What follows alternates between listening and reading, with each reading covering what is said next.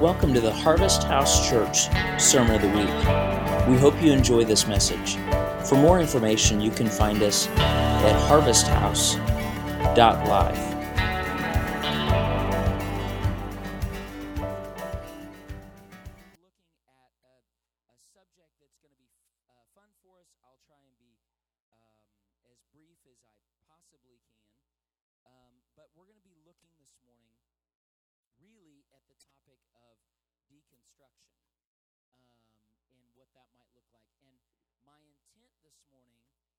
that this would give us maybe some clarity and some permission.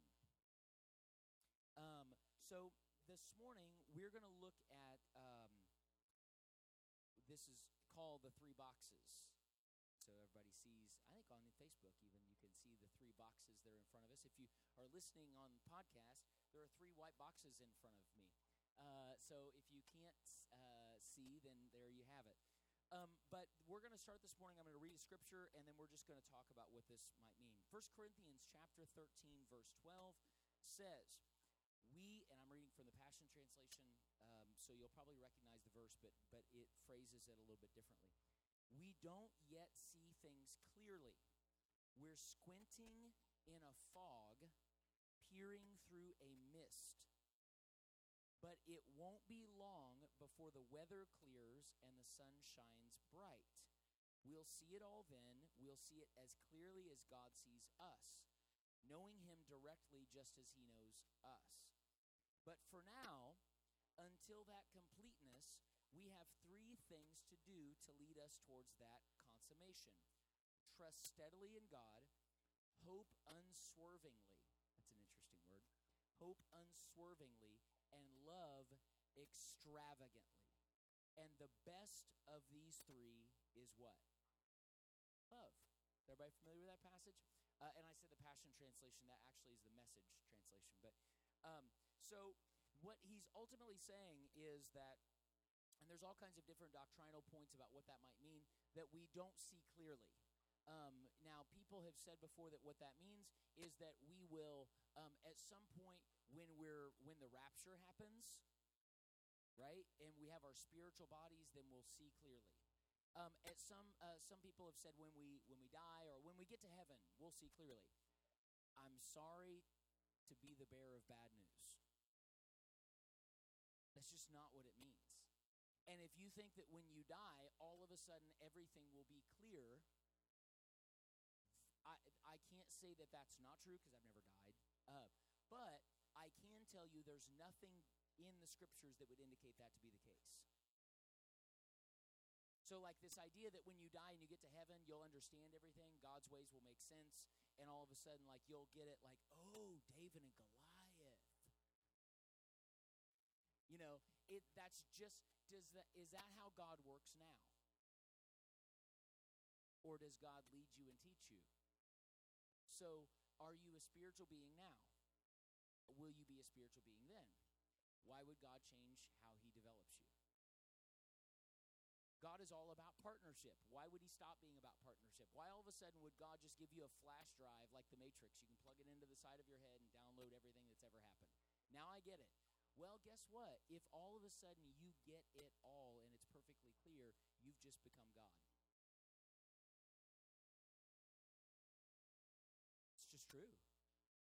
Not the way it works. At what point, how are you separate from Him if all of a sudden you get it all and it's perfectly clear? It just doesn't work that way. So, what Paul is saying is there is a process and a progress whereby God develops us little by little by little. And I, I almost put this on a slide, but um, but you can um, just remember it because I know all of you have those cool photographic memories. Um, that the way you develop, else I say today, is slowly, incrementally, and always relationally. The way you mature is always going to be relational. He's going to work it through your interactions with other people. Whatever it is he needs to work, he's going to work it in your interactions with others. So he will deal with a place within you that's underdeveloped and that is immature, and he will probe it with other people, and they probably won't be people you like. He doesn't tend to use the people that tell me all the things I love to hear. He's probably not going to send all of you who are so nice and sweet and kind to me to probe the places in me that are underdeveloped. He's going to use the people that when they, like, there's just something about their face that I just want to punch. Just teasing. Uh, but you know those people that, like, they walk in the room and you're just like, mm. those are the people. Paul called it the thorn in the flesh. He develops it that way. So he's always going to use it. It will be slowly incrementally, and always relationally. So, what the enemy will try to do, this is the easiest way. When you are listening to the enemy, you are closed and you are isolated. Just know that. If you are closed and isolated, you are probably not in a position to be developed. You are in a defensive position and you will stay as you are. It's just that simple. Now, are there times that the Lord will draw you unto himself? Absolutely. That will happen. But the difference is the Lord will draw you into intimacy, never into isolation. Does that make sense? Those two things are deeply different. The Lord will draw you into intimacy. He will beckon you. But the and and the difference is the Lord will beckon you into intimacy. Defensiveness will drive you into isolation. The difference is being drawn or driven. And the two are not the same thing. And so that's part of this process that Paul is talking about. Trust steadily in God, hope unswervingly, and love extravagantly. If our love is not extravagant, it's not the God kind of love. That's always the measure of the type of love we have to have. How extra it's just like giving and gratitude and thanks. If it's not extravagant, if if it's not it's probably humanistic. And that doesn't mean it's bad. You know what I mean? There's that doesn't mean that it's wrong. It just means he wants to take us further. So, this morning I would like to talk to you about a concept that is growing in popularity throughout the world. This concept is the concept of deconstruction. Has anybody ever heard this term?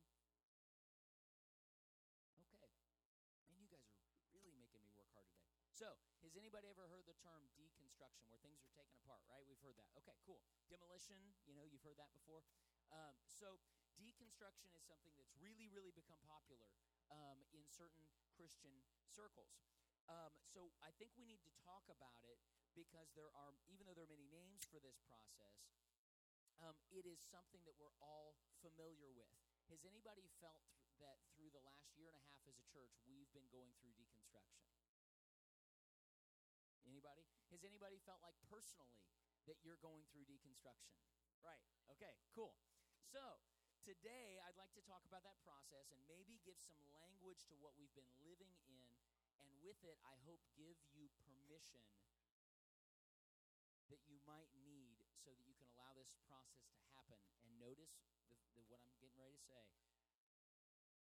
that you would allow that process to happen in a healthy, life giving, communal, relational environment.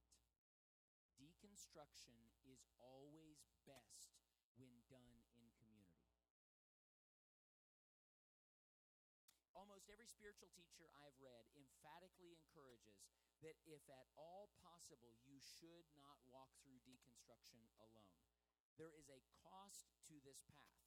Often that cost can include leaving relationships that include bad power dynamics. So, there are going to be times when you have to walk away from relationships because there's a bad ty- power dynamic and it's toxic. Has anybody ever had toxic people and you're like, I just can't do that anymore, or I've got to have better boundaries? I'm not talking about that stuff, right? What I'm talking about is that it's always good. In fact, I know people that don't have any Christian people around them, any believers that believe like this, that the, their community aren't even Christians, but they're walking with them through deconstruction. I mean, it just can happen. Um, and so it's about having people who can keep you balanced, who can who can shore you up. But we're supposed to walk this through this together. And thankfully, as a church, we have one another, right? That's the point of this. That's how it's supposed to work. But almost every spiritual leader, and I mean going back to like Jesus, he sent them out what? Why? Because you're supposed to walk it with people.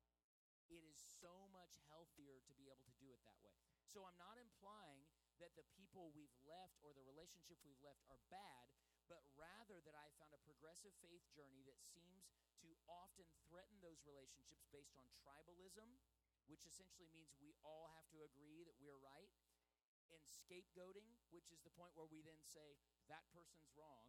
So we all agree that we're right, they're wrong. And then finally, just bad power, just bad power dynamics. Bad power dynamics is what you find in most churches where they have an inflated hierarchical structure. Pastor that whatever he says is like, you know, God's holy word, and uh, somebody that that um, you've seen it. I don't need to define it. Have you ever ha- heard of pastors and you go, yeah, just something doesn't feel right about that? Like the guy that's got the special parking spot and has two bodyguards that he walk in with, walks in with, you know, that kind of thing. So that is a reality. But there is a deep meaning to walking this journey in relationship and community with others.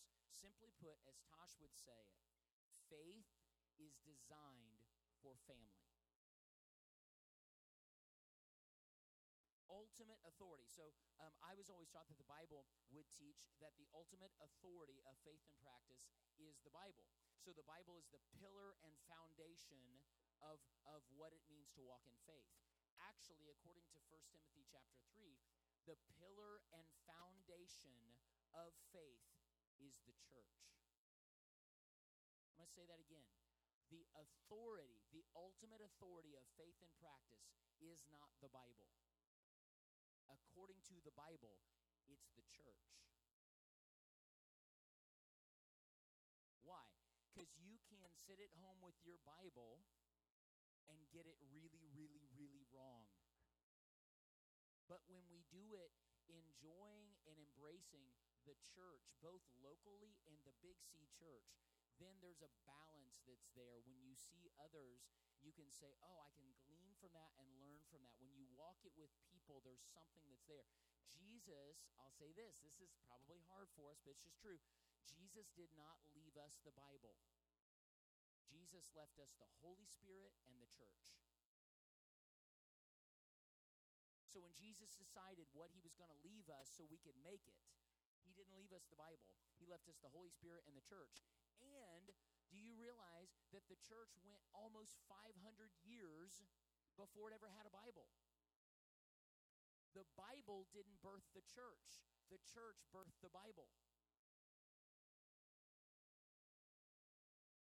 So maybe maybe for that reason we need to be a little bit more patient with our Catholic brothers and sisters who uh, we've said I we always used to joke about well they don't even read the Bible Catholics.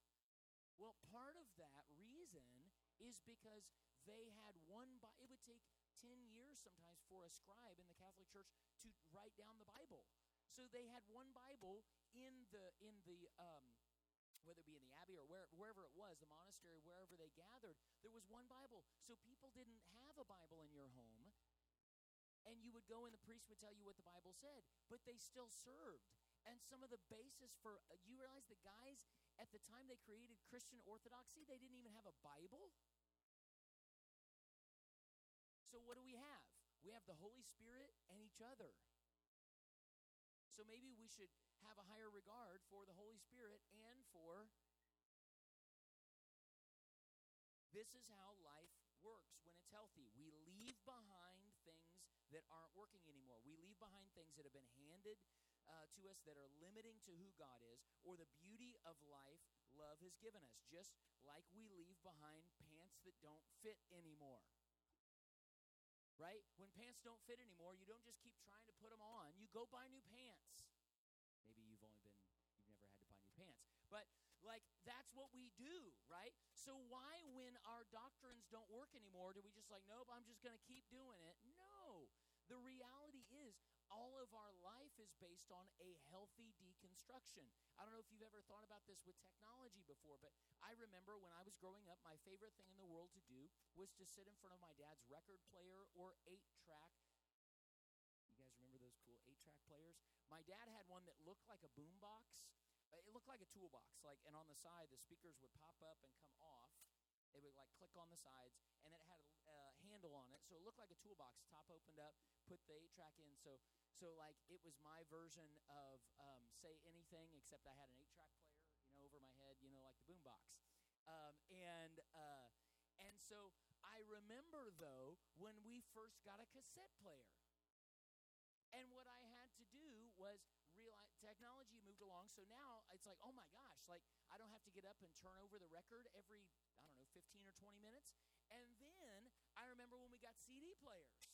And then I remember when we got MP3 players. And now we walk around with a thousand songs in our pocket.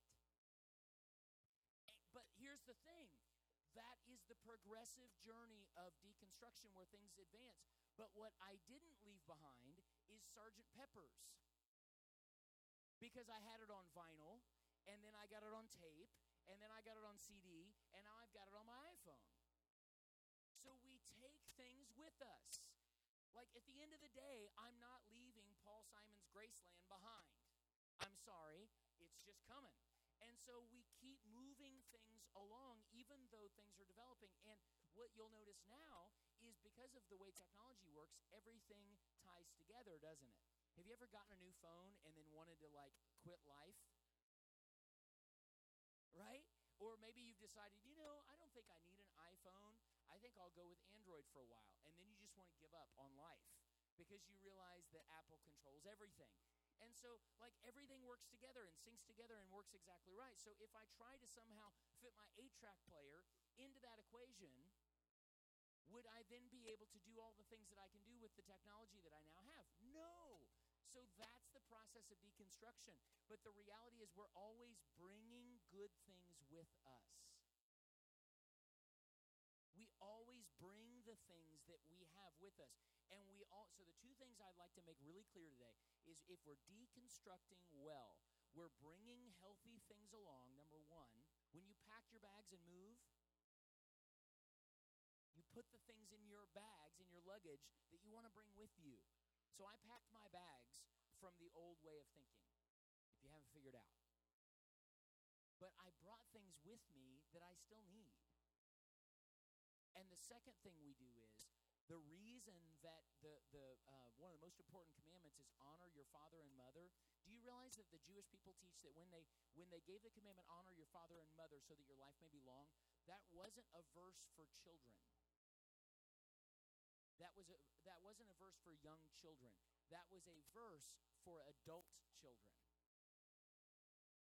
Because when they're young children, it's pretty easy. It, it makes sense within the dynamics of um, maturity for a child to listen to, respect, honor their parent. But when you're 30 and your mom is 60, or when you're 20 and your dad is 50, or whatever it might be, they realized that they needed to build things in. Why is that? Because as things progress, we have a tendency to then denigrate what went before us. So the two most important things are pack your bags well, and though you might have had to set new boundaries or separate yourself from the generation that went before you, you still have to honor them. So we honor and celebrate everything that went before us, but all the good stuff, what they provided for us, because we stand on their shoulders. I mean, FDR said we all drink from wells we didn't dig. So we do that kind of thing. And so what happens then is this beautiful faith has always been, always been, always been a progressive faith. And when it stops being a progressive faith, it ceases to exist. When it stops being a progressive faith, we begin to weaponize it against those that don't think like us. So I honestly believe this is the reason many pastors. They're asked to lead this faith community, and yet they are given a script, the norm, the status quo, the acceptable things to say on any given Sunday morning. And they end up with game face. Game face is what we call it, where the pastor knows what he's allowed to say in the church on a Sunday morning, but he also knows what he's reading on Saturday night. So he realizes the books he's reading and the people he's listening to and the things he's finding in the Lord, he or she, excuse me, that, that they're finding, this pastor might be finding in the Lord that's beautiful and life giving. But they also understand that game face means I've got to make sure that people don't get ticked off, leave the church, and quit tithing. So they have to come in, and believe me, I've talked to three pastors in this community in the last month that have actually said they have not taught anything new to them that they've read or discovered in over five years. Why? Because their church won't allow it. But the interesting thing is, it's not really the church's fault either. Because what the church does is the church only has the permission that the, the that is is given to them. That you only know what you know. And so the church doesn't really have that opportunity to step into anything because nothing's being said, but the pastor's afraid of losing his job. And so it's this really weird dynamic where the guy that's supposed to challenge people as the leader or whatever that pastor might be, eh, the, their responsibility is really messed up because they also want to be able to feed their kids. You can see where this dynamic gets really, really, really jacked up. And so the irony is the congregation often attacks the pastor for moving forward simply because they haven't been given the permission to go with them. So it creates this weird dynamic where no one moves because everyone feels in danger rather than framing the responsibility as how can I stay spiritually more alive than ever? That should be our heartbeat. How can I be more alive than ever every day? How can I be alive more than I ever have been? And I believe we can intuit that we don't want this. Something in us is drawn to growth. Something in us doesn't want the time we have together to feel like a piece of wet toast. But we don't know how to do it. We don't want like if if you know some people are into like energy colors and stuff. So like if you had to give our church services a color, I would rather it not be taupe. You know what I mean? Like I want something that's vibrant and alive and bursting and creative and imaginative and all that stuff. Why? Because that's who God is and that's what the scripture allows us to do. But there's this other thing that says there is this challenge where, in the midst of that vibrant color, we can have pain and peace, heartache and relationship, laughter and dancing, and big, big, big inclusive tables. but you can't have the big, big, big inclusive table without the pain. You can't have the laughter and dancing without the heartache and brokenness. Do you realize the root word for the word dance in the Bible is the word forgive? You will only be able to dance as well as you forgive. And you won't, if you choose to not, you can't forgive and not process pain If you can figure out how to do that, just let me know. But you can't forgive and not process pain. You can't go around the pain and forgive. You just can't. If you go around the pain, all you do is block off that place. You now have a dead place.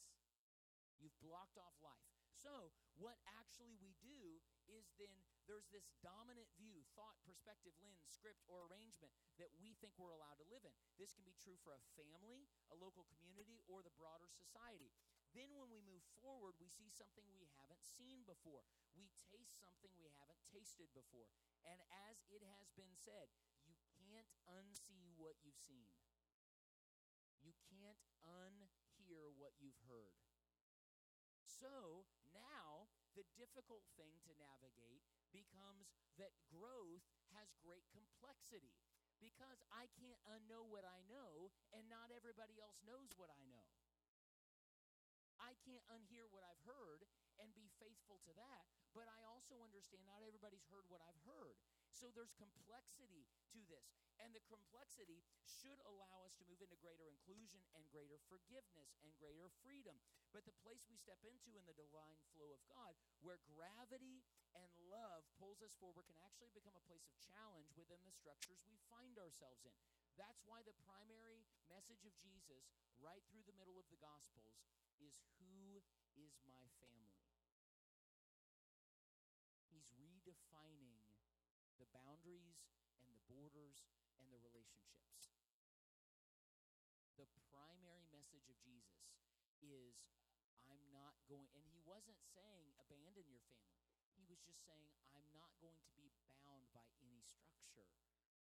I'm not going to allow these relationships to hold me back. I'm going to include, and I love uh, it's a Richard Rohrism, but he says the way to development is always transcend. So the, the, the, the healthy way to transcend or go higher is to always include what's happened before. And your ability to transcend will be blocked by your inability to include.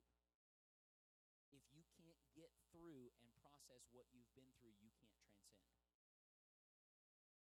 You if you can't in some way include and learn from and deal with that, you have determined where you'll stop. Is the governor. So, I was always taught in in my growing up that the opposition and persecution to this lifestyle of development and progression and growth comes from without. Okay? So I was always told that it comes from atheists and the ACLU that don't want me to pray at school. So the bad guys, the protagonists, the opposition, the ones that work against what it is God wants for me are the other people. What I'm now realizing is that was never the message of Jesus. The ones that you'll have to overcome are always in your group. Was Jesus having issues with the Samaritans or was Jesus having issues with the Jews? Like, it is that way. That's just the way it works. According to Jesus, when he's talking about them coming against you, how many times have you heard that weird stuff? And somehow we think that we have a group. I use the ACLU because that was always a big one that we used to hear about. Uh, whatever it is, that people that don't want prayer in schools or people that are fighting against your religious liberties, you know, Democrats, um, whatever that might be, right? It's what I was told. It's a political party. It's this. It's this. It's, it. it's atheists. It's it's Starbucks um, that's trying to rip Christmas from my hand and somehow in instead give me an X on a red cup. And so those are the people that we've been taught are persecuting your religious growth. Sorry to be the bearer of bad news, but the people who per- persecute your religious growth are the religious people you've walked with. According to Jesus, the people that will oppose your growth are the people who've been in your family. And there are two ways they oppose that growth.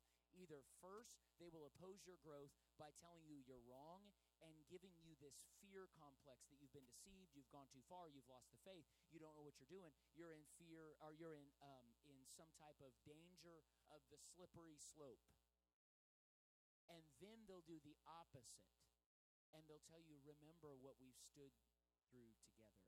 Remember, and then they try to bring you back in by saying, "Oh, don't you remember how how all the things we fought together, all the why would you want to leave this place?" All of those things are things we've all had to face to get where we are now. And why would we think it would change? So there are systems and structures around us that we're going to have to overcome.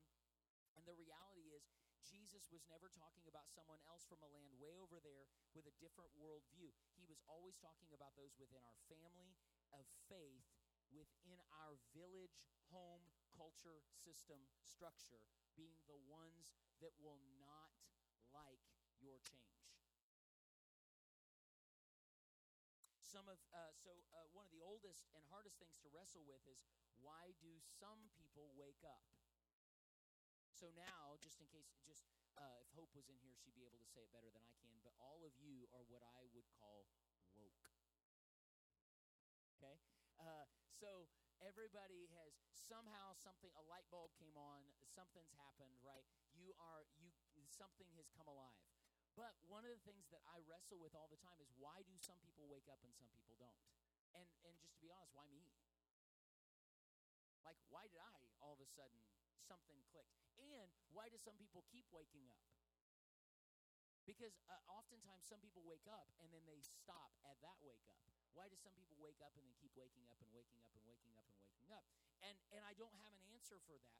But as a community, how do we deal with the people around us, our coworkers, brothers, sisters, mothers, kids, best friends, and those who haven't heard what you've heard and seen what you've seen? Because the reality is, you're going to come in here on a Sunday morning and we're going to talk about how we need to care for the poor and about the, the um, migrant caravan that everybody now all of a sudden doesn't talk about anymore, but is still coming towards our border, that in the Old Testament story, we're Canaan and they're Israel.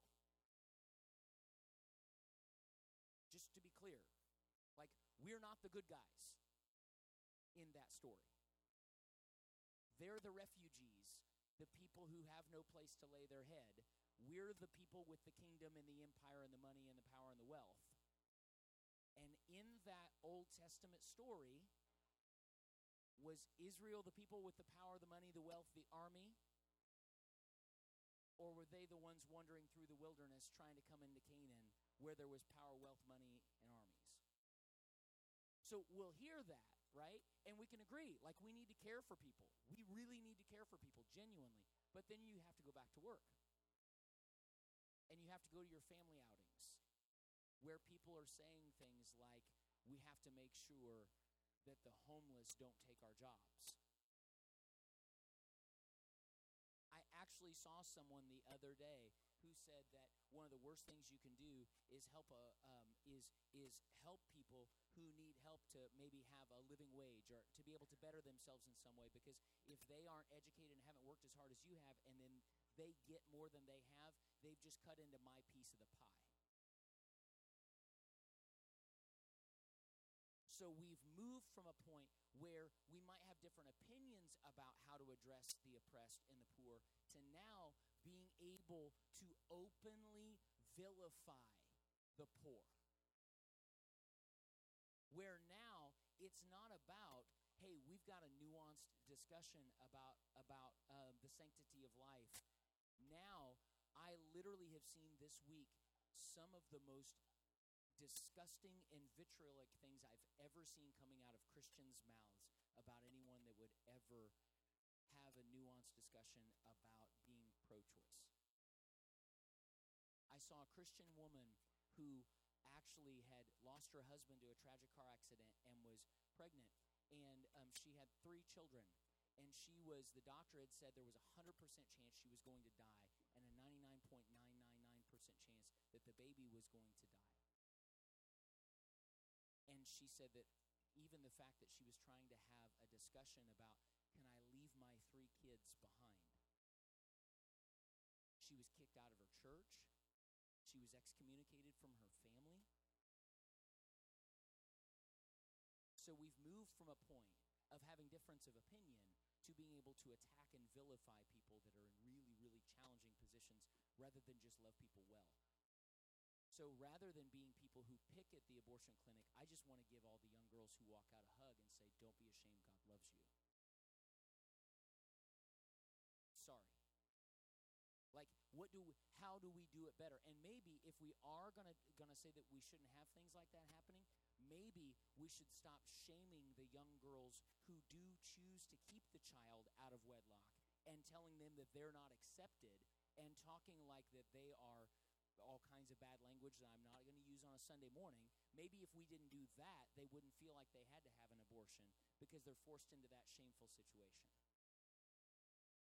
So, we ha- but here's the thing we can talk about that and agree in our family and culture here, but we have to live, right? And so we go home and turn on the news and we spend time with people who don't who don't know what you know who haven't seen what you've seen. And so deconstruction is how do we do that? We've been given this really powerful, life giving good thing that is happening, and you can actually cause disruption. It can, if this is not unsettling things in our real lives, then what good is it? Jesus didn't come so you would believe differently. Jesus came so you would live differently. Jesus came for practice, not belief. And so he leads us into these kinds things. And Jesus, over and over and over again, said, If you take me seriously, you're going to keep growing. And the only way you're going to do this is keep finding that your enemy is really your neighbor. Jesus over and over again said, The way you're going to keep loving better is that your enemy is really your neighbor and that you've been called to love your neighbor. Then you will become more and more tuned into what it means to be human and that we're all connected by this beautiful goodness called the image of God. So, in this way, when we are deconstructing, we're actually finding that we're the ones being taken apart and deconstructed by Jesus. I'm not sitting down and saying, okay, I want to tear down this thing and burn it down. Jesus deconstructs us as we see him better. Does that make sense? So it's not just us getting some, you know, I, it's not like we went to college and all of a sudden got enlightened. Nothing against college or enlightenment. But it's not that. It's Jesus. As I see him better, I can't help but it deconstruct anything that would stand in the way of that. And so in that way, I, uh, I told Tosh the other day that my phrase for 2019 is no ism is founded on a turn toward love. No ism is founded on a turn toward love. No sexism, no racism, no classism is founded on a turn toward love. So, how do we love better and lose our isms? That's deconstruction. This is often the way we deconstruct by loving. In this way, humanity and creation is seen as good and giving. In Jesus, God is revealed to humanity as the face of God. We talked about that Thursday night. So that we could personally fall in love with what most of history has presumed was a distant and angry God. Then, in the Jesus model, we find our own acts of compassion and justice are to be the natural outflowing of love rather than ways to earn what He's already given us. So, the, the idea of this deconstruction, and I'm going to use the, the Richard Rohr model, and I'm going to talk about the boxes since we have them here. Uh, the, the, um, I, I, read a lot about this, and there's lots of uh, really cool models, but I really like the way Richard Rohr puts it when he talks about deconstruction. He calls it the three boxes of life. And the three boxes of life are deconstruction, or excuse me, construction, deconstruction, and reconstruction. Because the point is not to stay deconstructed right? So if we decided that you wanted to add on to your house, but you just go in and knock walls out and leave them like that. So the point is, how do we put it back together? And I think we are in a stage now where God is putting things back together. We have seen what we aren't supposed to be. So, how do we focus on what we are supposed to be? How do we focus on what He has called us to do? And what I think is that in a healthy spiritual model, it's going to be the prophet and the priest. Jesus identified and um, and exemplified both of those two things. The prophet is always the one who's willing to um, to call things out when they're not right. We've really not read the prophets well. This is a sidebar, but we've really not read the prophets well as Pentecostals. Um, as, as charismatic people, as evangelicals, as Protestants, we've really not understood what the prophets were doing. The thing that's so phenomenal about the Bible, you realize this is the only faith book that exists where it contains its own self critique. It's the only faith book that exists where it it's welcome to critique itself where they call itself into question, where they leave the stuff in that makes you say, is God really real? So, like, you'll have on the same page doubt and faith. You'll have on the same page, God, why did you abandon me? Like, you're not supposed to say that. In fact, I always laugh when people talk about the Bible being nothing but propaganda. If it is, it's the crappiest propaganda ever written because it does the opposite of brainwashing. Like the Bible includes itself, in fact, with its own faith giants, saying, Is it real? like questioning the whole thing. It includes Peter denying Jesus. It includes David saying, God, why have you turned against me? Why have you left me? Why have you abandoned me? Like it includes the prophets saying, Israel, you've gone astray. You've become Egypt. It includes all of that stuff. But what we've done wrong, I think, is that because we didn't understand what the prophets were doing, we haven't included the prophets in our lifestyle. So the prophetic is not about saying foretelling something. The prophetic oftentimes has to com- uh, comfort those who are afflicted, but also to afflict the comfortable. It's supposed to jar us. It's supposed to say things to us that rattle us and that are extreme and do weird stuff. And then the priest comes in and rebuilds and establishes. But if you don't have a prophetic role, which is the second box, you'll never get to the priestly role, which is the third box. And you're going to get stuck in the first box. And the first box is where all of us have come from. The first box is construction, the first box is rules. And I would guarantee that everybody in this room could give me a list of the rules you thought about God. What questions you were allowed to ask, what questions you weren't allowed to ask, what things you weren't allowed to say. I love watching everybody's face on Thursday nights when we do midrash, and I ask you a question, and there's this thought that literally goes across your face that says, Can I say this? Right? Like there's this thought of like, is this okay? Right? And but why? Because we've all been handed a conservative construction box. We've been given borders and rules. And there's nothing wrong with those borders and rules. That's the healthy way to live. But we begin in what, what they call order, and then we begin with almost entirely. Now, here's the thing order's really good because our kids need order. Like, uh, we're going to talk about this at some point about how we do this with our kids. Because our kid, the healthiest way for a child to develop is starting with the first box of order. Children need structure and rules. And whether that's literal children or spiritual children, it's important. We have to start there. And, but the challenge is it breeds a, a it it's always going to breed tribalism. Staying in the first box will always breed tribalism. Why? Because you stay in it long enough that you get really comfortable in your borders and then you begin to say that we're all right because we're in the same box and we agree. So it will always go there. At first, it's your comfort zone. Your kids need to know that they're safe and comfortable and affirmed and all that stuff, right? But then eventually, if you have an 18 year old kid who's never encountered anybody except for his family or her family, they're not going to be able to go outside and have a healthy life. That's what the church has done most of us have had limited interaction with people who look differently than us, think differently than us, or have a different lifestyle. How many of us, when we see somebody who has a different uh, a, a, different dress style, or maybe uh, I mean, some of us are still even even as we become more accepting of LBGT, LGBTQ. How many people? What do you remember the first time you saw somebody in Little Old Greencastle who was different? Or little old was different, or little Coatesville, who was different. I think that's where the gay pride, pride rally starts, is Coatesville. But uh, that all of that stuff, why? And that's not wrong. Those biases are things that were handed to us because we just get comfortable with people that look and think and act like us. And so what happens then is we start in order.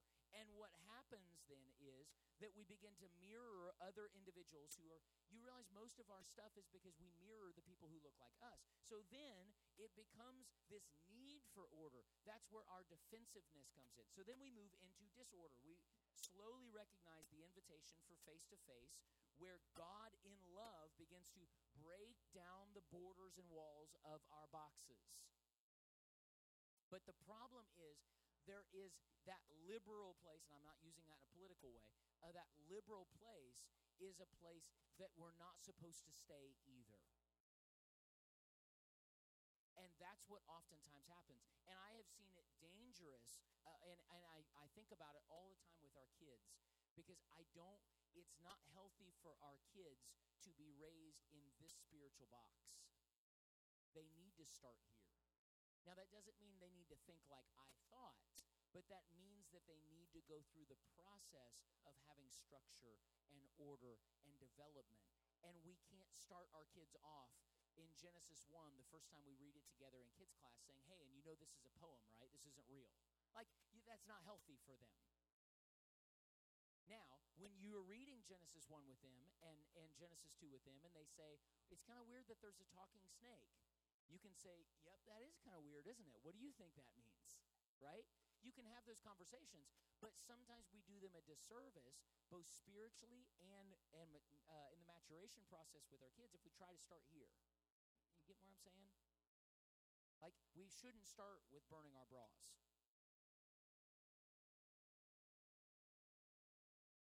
First, we should probably buy them and then burn them. Okay? So, that will be the thing you remember. All right. So the third box is the box of reorder. Among a few people, there are some who actually break into unitive consciousness, where they actually come to what, what has been known through the ages as enlightenment, where we actually come to a place where we hold all things well and where we're not threatened by the first box. Because that's the other thing that happens. How many of you have found yourself frustrated at where, where and how you learned as you've gotten into the second box? So, the two things that we fall into in the second box, it causes you to be frustrated with the previous box, and it causes you to feel shameful because you were in the first box. Anybody felt any of that? Right. That's healthy. But you won't be able to move into the third box until you can recognize and move through those places and say, you know what? I value and honor and cherish and celebrate that first box and what it gave me. And I'm not going to be ashamed that I wasn't born into the second box because I wasn't supposed to be. I didn't stay there too long. I wasn't wrong. I didn't miss it. I didn't waste time. I didn't do all that stuff. But we have to go through that to get to here because until that, you'll just keep bouncing back and forth and back and forth and back and forth. This box is literally the place where you are no longer bound by either one of these. You're not bound by the order of this box or the disorder of this box, but you're free. And I would suggest that we go through this over and over and over again because in another few years, we're probably as a church going to go through each box again. So, what's going to happen is now this box, in some areas of who we are, will have become this box again. It will start over again, and now, because what happens is God gives something fresh and new and vibrant, but we as human beings love to make rules and doctrines and belief systems and structures. So the thing that God gave to us that was freeing from this and liberated us into this really quickly if we're not careful, can become the next rule system that brings us back to here. So we have to break those walls down again. And so we just go through the whole process over and over and over again. It's order, it's disorder, and it's reorder. Or it's construction, deconstruction, and reconstruction over and over and over again. Now, the beauty of it is if we do it right, we get to this point, and at this point, we have transcended to the point we've brought the things with us that we need to bring. It's almost like the trial by fire that makes pure as gold. By the time it gets here, the things that we've gotten here with us have made it through the fire. But then, if we're not careful, what will happen is the gold that's made it through the fire, if we stay in this box too long, we will start making a golden calf out of the gold that we've brought with us through the fire. We make an image or an idol of those things. So, he starts us over again to melt it and burn it down so that we can develop and come back through it. So then we go here. You guys with me? Okay. So the, the, the way this actually works is, first of all, to understand this box is not rebellion.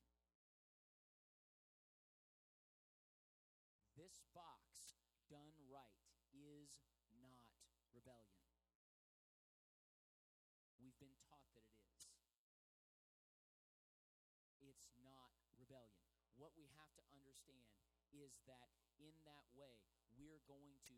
How many have ever read the prophets and found the prophets to be people that everybody really liked? It was a real big fan of. You know, the king was like, you know, I'm kind of feeling rough. Bring me one of the prophets to make me feel better. Right?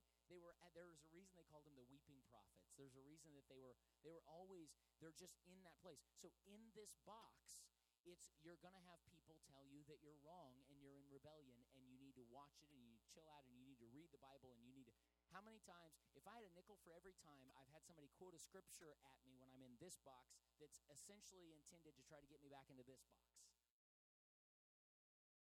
So, what happens is the, there is that thing But I promise you that you can't get into successfully into reorder unless you go through disorder. And what happens is during the civil rights movement, they were told they were in rebellion too. Any good liberation movement. I'm sure if you were asking the Egyptians, the Israelites were in rebellion. That's just the way it works. So we have to go through that. But we also have to understand is it that's part of the journey. And we're going to get it wrong and we're going to get an attitude problem and we're going to get frustrated and we're going to get mouthy and we're going to think we know it all. That's what this box does. That's why people talk about politically that liberals are smug. It's just what people say. Why? Because you're in this box and you're in the rebellion box where you're questioning things. But when, as you develop and mature to get to this box, you no longer are stuck in this place where it's like, well, why is that? Why is that? Why is that? Why is that? You move successfully into this place. All right, I'm going to wrap up here in just a minute. So, what happens then, the final reorder stage, is where darkness, hear me because this is big, darkness and light can coexist. Reorder is the place where you no longer have to understand everything. Here is the place where you defend what you currently understand. Here is the place where you question everything that you used to understand. And here is where you learn that you don't have to understand.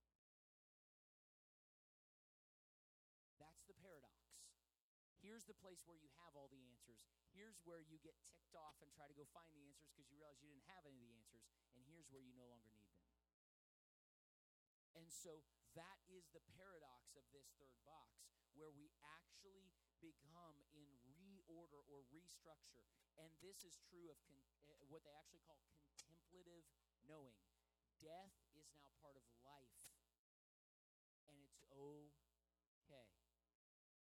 At this stage, we're finally able to surrender fully, to trust completely, and to move past understanding into peace.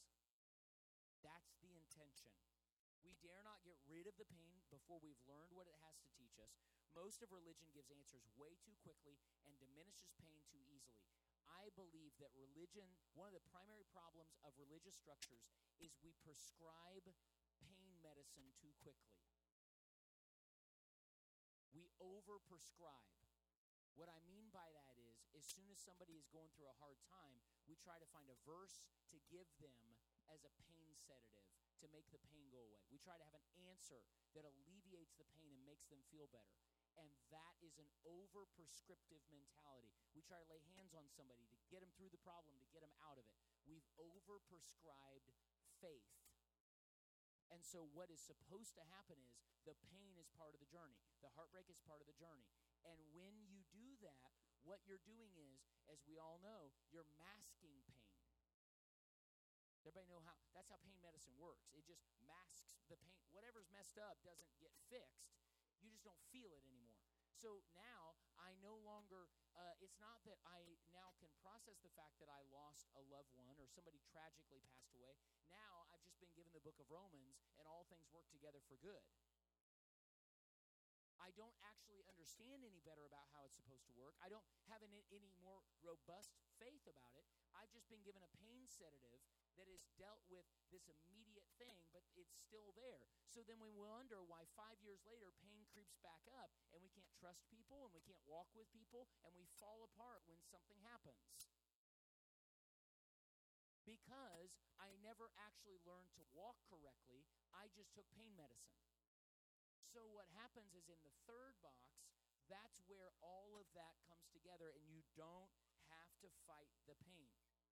So we must resist the instant fix um, and acknowledge ourselves as beginners to be open in true transformation. In the great spiritual traditions, the wounds to our ego are our teachers. The wounds to your ego become your teacher. How can a Christian look at the crucified one and not understand this initial and essential point? The resurrected Christ is the iconic third box. He died. He died. He he felt I mean it didn't work. Like by everybody's standards in the natural, it didn't work. Jesus even at that point, Father, if there's any way this doesn't have to be the way. let this cup pass. Why? Because that's the third box.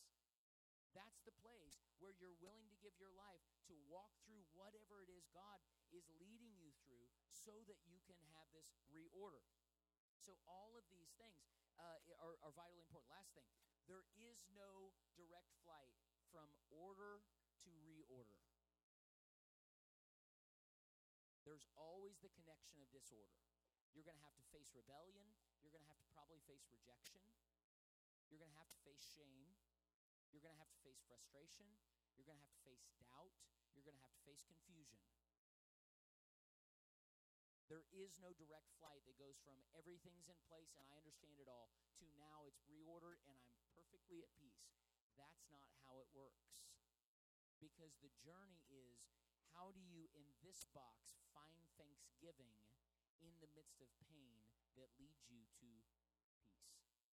This gate is where you learn thanksgiving in the midst of disorder, in the midst of confusion, in the midst of pain, so that you can actually get to peace. Jesus had to endure what he endured. He knew that uh, that we would all want to de- deny disorder unless he made it clear. Maybe that's one reason he actually died to show us the way. And these are all indeed these three things will last. People that have these gifts, faith, hope, and love are indestructible. The beauty of this level of growth is that our ability to include, which ultimately determines our ability to transcend, will lead us forward until you can bring with you, cherish, and include what God has given you in this stage.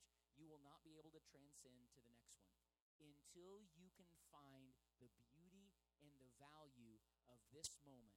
You won't go to the next place. Have you ever been some maybe you've had seasons where like you get to a point and then you just feel like you're starting over again in a place in who you are like I've done that over and over. And what I've really learned is until I can get to the place where I can value and cherish and celebrate that place for what he's trying to do in me and teach me, I'm going to have to go through that again. And I don't go through it again as punishment. I go through it again because he wants me to learn. Because I will be a detriment to myself and others in the third box without it. So, faith, hope, and love. What I've learned is that the red flag of ego is always defensiveness. Ego is the part of us that always wants to be right, to win. It is defended and self protected by its very nature, and it must be right at all costs. The fine line is to not be overly defensive of our own rights while also not conf- uh, causing a false self to be constructed. Jesus called us into this work. So I would encourage you today, these three boxes, hopefully this analogy helps somewhat, but once again, we've all been here. We grew up here, some of us, right? Then, in many ways, we've all been here. Some of us are still here right now. Or here again. But He's always leading you to this. He's not going to abandon you in some rebellious floating state where all has failed. He's leading us into life. And so we get to walk through this with him and be the prophet that challenges it and be the priest that rebuilds it. And in that place, we find peace because that's where he's always leading us. So, Father, we love you. We thank you. You are so good to us. And we ask you and invite you to be our um, our leader, to be our director, that the Holy Spirit would lead us into truth, that it would lead us into peace, that it would lead us into the place where we can embrace what you're doing and not have to have the answers to do it. And we ask you, Father, that you would give us strength and you would give us maturity and you would give us wisdom and you would give us grace to deal with all of the opposition and the people that might not be a big fan of this journey. And help us to understand that they can't understand it because they're not in it. And help us to cherish them and treat them with grace and not be frustrated. And help us to show grace to ourselves and that we wouldn't fall into shame. And ultimately, help us, Father, to honor our father and mother that have went before us. We thank you so much. In Jesus' name we pray. Amen. All right, everybody have a great night. We will see you on Thursday night for. Thank you for listening to this message from Harvest House Church. For more information, find us online at harvesthouse.live.